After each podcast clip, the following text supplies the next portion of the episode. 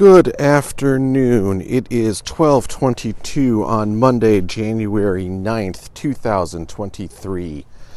36 degrees, clear skies, no wind, and this is the Midday Meander. Hey everyone, PC Herring here. Happy Monday, thanks for joining me. Oh, I gotta set the exercise up, come on. Sorry, still getting used to the new watch. That's the one. I received a new fitness tracker for Christmas, which is part of the inspiration behind restarting these walk and talks, that and a revised schedule. And there's a little more to coordinate with it now, but here we are. Ooh, wind. Sorry about that. We were actually outside today. Thought it would be a nice change in pace with the sun out and the wind not too horrid. And that's how this is going to work. Walk and talks are going to be either indoor or outdoor as weather permits. For those of you wondering about the photo, yes, the photo will be an outdoor photo today. I do know the album art needs to be updated because it's got the older Brand New Day album art. And what I think I'm going to do, actually what I know I'm going to do is I'm going to make two album covers. One will be for indoor walking and one will be for outdoor walking. And while that won't be changing on a daily basis, it'll change on a more seasonal base. So in the late fall through the winter into the early spring, we'll use the indoor cover because frankly it's more likely I'll be walking indoors there than anywhere else. And then in the late spring through the summer to the early fall, we'll change to the outdoor album. At least that's the plan. We'll see what happens. So my weekend was not what I expected it to be, honestly. I was hoping for a quiet weekend. Well, as quiet as you get with the kids, but quiet and a productive weekend where I could get some writing in, get some administrative stuff done, maybe start taking down Christmas, all that jazz. And exactly none of that happened.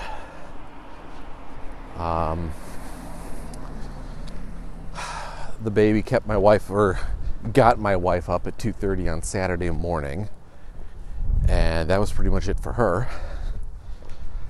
I had office work that needed to get done, and I spent most of Saturday working on that, and then fighting off a headache the rest of the day. And then Sunday was trying to just do general rest and recovery. Yeah, today is Monday. No, Saturday night into Sunday is when my wife got up at 2:30 in the morning. That's right. Oh, the days run together. But it was nice. I'm a little more set back in my planning than I had expected to be. But that will just have to be accounted for. And I think that's the challenge, is pushing through those setbacks and not allowing them, pushing through those setbacks and not allowing them to overwhelm and define the project. I missed today. Don't stew in it. Don't wallow in it. Just compensate and push forward. I'm sick. Don't stew. Don't wallow. Get healthy. Compensate. Push forward. I mean, obviously, sometimes you'll have to push through the pain in order to get to where you want to go and make that goal, whatever that goal happens to be. But ultimately, as I've learned and continue to learn the hard way, allowing the mountain of stuff to overwhelm you just doesn't get anything done. It's easy to be overwhelmed, of course, but at the same time, it doesn't get you closer to the goal. A lot easier said than done. A lot easier said than done. Huh. A couple people walking in the park, letting their dog run loose. At least I'm assuming he's theirs. Dog's off in the distance. I've got an eye on them. I think they do too. Let's see if I can get this photo without getting them in it. Oh yeah, I got a frame here. I can do this. I can do this. I can do this. Do. Gotta switch it over to the camera. Well, they're gonna be in the frame, but you won't be able to see them. And there's today's photo.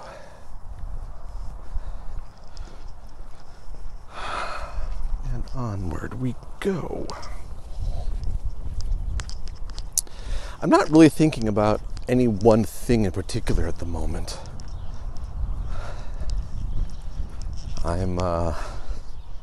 I've got work on my mind. For those of you who don't know, my day job, when I'm not moonlighting as a writer, I work as a corporate accountant. I work for I guess you'd call us a tech startup. The company's been in business for about 10 years now. 10 years? Yeah, 12 years now. Wow. 12 years, November 20. Yeah. And I work remotely, as does everybody in the company. We don't have a physical owned office space that we call our own, though we rent through Spaces or other small site office rentals like that. We have a dedicated office space in New York, as well as accounts set up for Chicago and a couple in the California Bay Area, and I think we have one in Hawaii, or maybe we're phasing that one out. I don't quite know what the situation on that one is. But by and large, we all work from home, wherever our respective homes can be. And we are in the business of decarbonization. And what that means in our context is clients come to us, or we go to clients, and we monitor, I don't want to get too technical, but we monitor their energy output in various ways through basically the building management system. And then we pump the data that the BMS gives us and the data we collect from the building into our proprietary models, and we propose solutions that will allow our customer to reduce their carbon footprint. Sometimes these are as easy as, well, you're running your AC in the summer all the way down to 68 degrees in the middle of the night when nobody's in the building. Why don't you reset your thermostats to a more warmer temperature so they don't have to work as hard overnight? Some of those are more complex situations that may or may not involve capital projects to the building itself. And you might say, well, of course you don't want to run your AC down to 68 overnight. Why on earth would anybody do that? Why on earth would anybody allow that to happen at such a large building? And while I'm not an engineer or a building manager, I am an accountant, I suspect the answer is in the very question. It's a big building with a lot of different HVAC plants, all with different settings, all to maintain different clients' needs. And based on the limited hands-on experience I have, which basically is a lot of talking to people in our engineering team and one or two site visits, I've seen these BMSs, and if you're not looking, it can be potentially very easy to miss a data point that would otherwise be obvious. So, but no, I've been with this company for 21 to 22, it'll be 2 years in May. I love working for them. They love having me. And after a long time of trying to find a good fit in my career, knock on wood, I dare say I found it.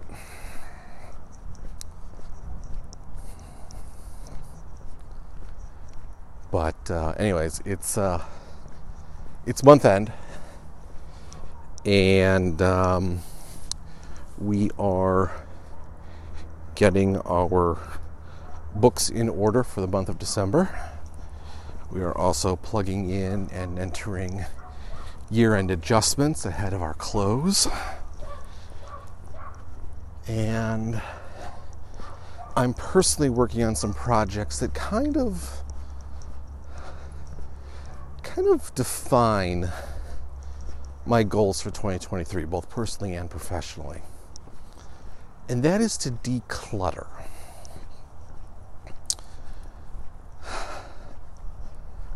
There's so much stuff that we do, that I do, that just feels redundant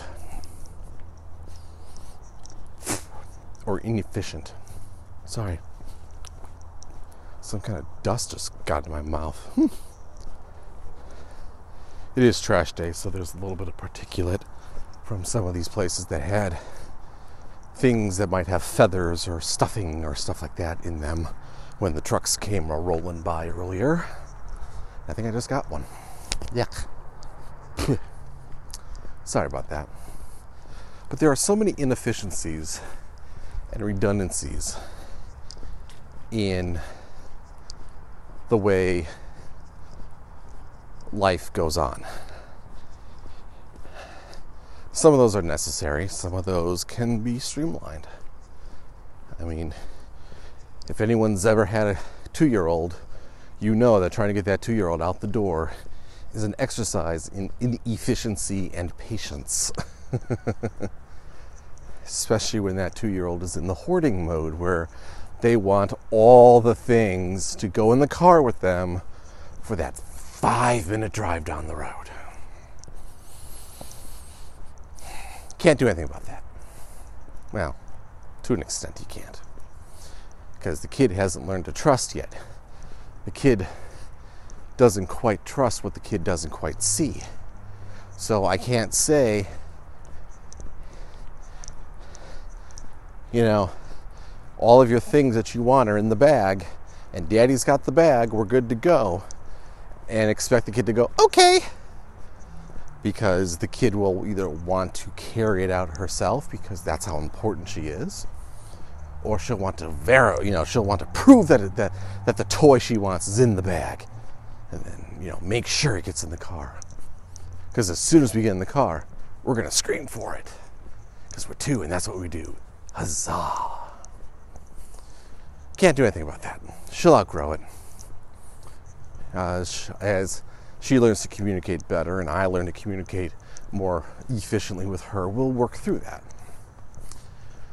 But there are certain things that can be handled. Case in point, one of my big projects for my company over the summer was consolidating one of our master client spreadsheets. We keep a tally of all of our open projects at all of our open properties, and we track it. Okay, that's the 15-minute time log. We're going to go a little long today. Hope you don't mind. And when I came to the company, there were 3, 4, 5 separate sources of truth that were tracking various aspects of our active contracts and our terminated contracts. As time went on, another 2 were added. And each one of these sources was designed to track 1 or 2 data points, maybe 3 or 4, depending on what you were doing, of any given contract. And some data sources would overlap, and some sources would not. But they all had to be manually updated at any given time, which led to massive inefficiency. Oh wait, the client called up and they've issued, they've executed the termination clause on this contract. Well, I got to close it on this sheet, this sheet, this sheet, and that sheet. Oh wait, I forgot about the other sheet over there. Or hey, there was an amendment. We're no longer doing this over a 3-year deal. We're doing this over 5 years. Okay, well that means I got to update these 2 sheets and hope I didn't forget another 3rd. And it was just getting out of control. So I took the summer, 3rd and 4th quarter, and I consolidated them all. I consolidated all of the sheets and all the sources into one centralized source that has all the data points plus more of all the previous sheets combined. And now we have one master spreadsheet that takes 30 seconds to update, and we know all the information in there is more reliable than not. Human error, of course, but it's reliable. It's been hugely efficient. And those are the kinds of things I want to spend 2023 working on.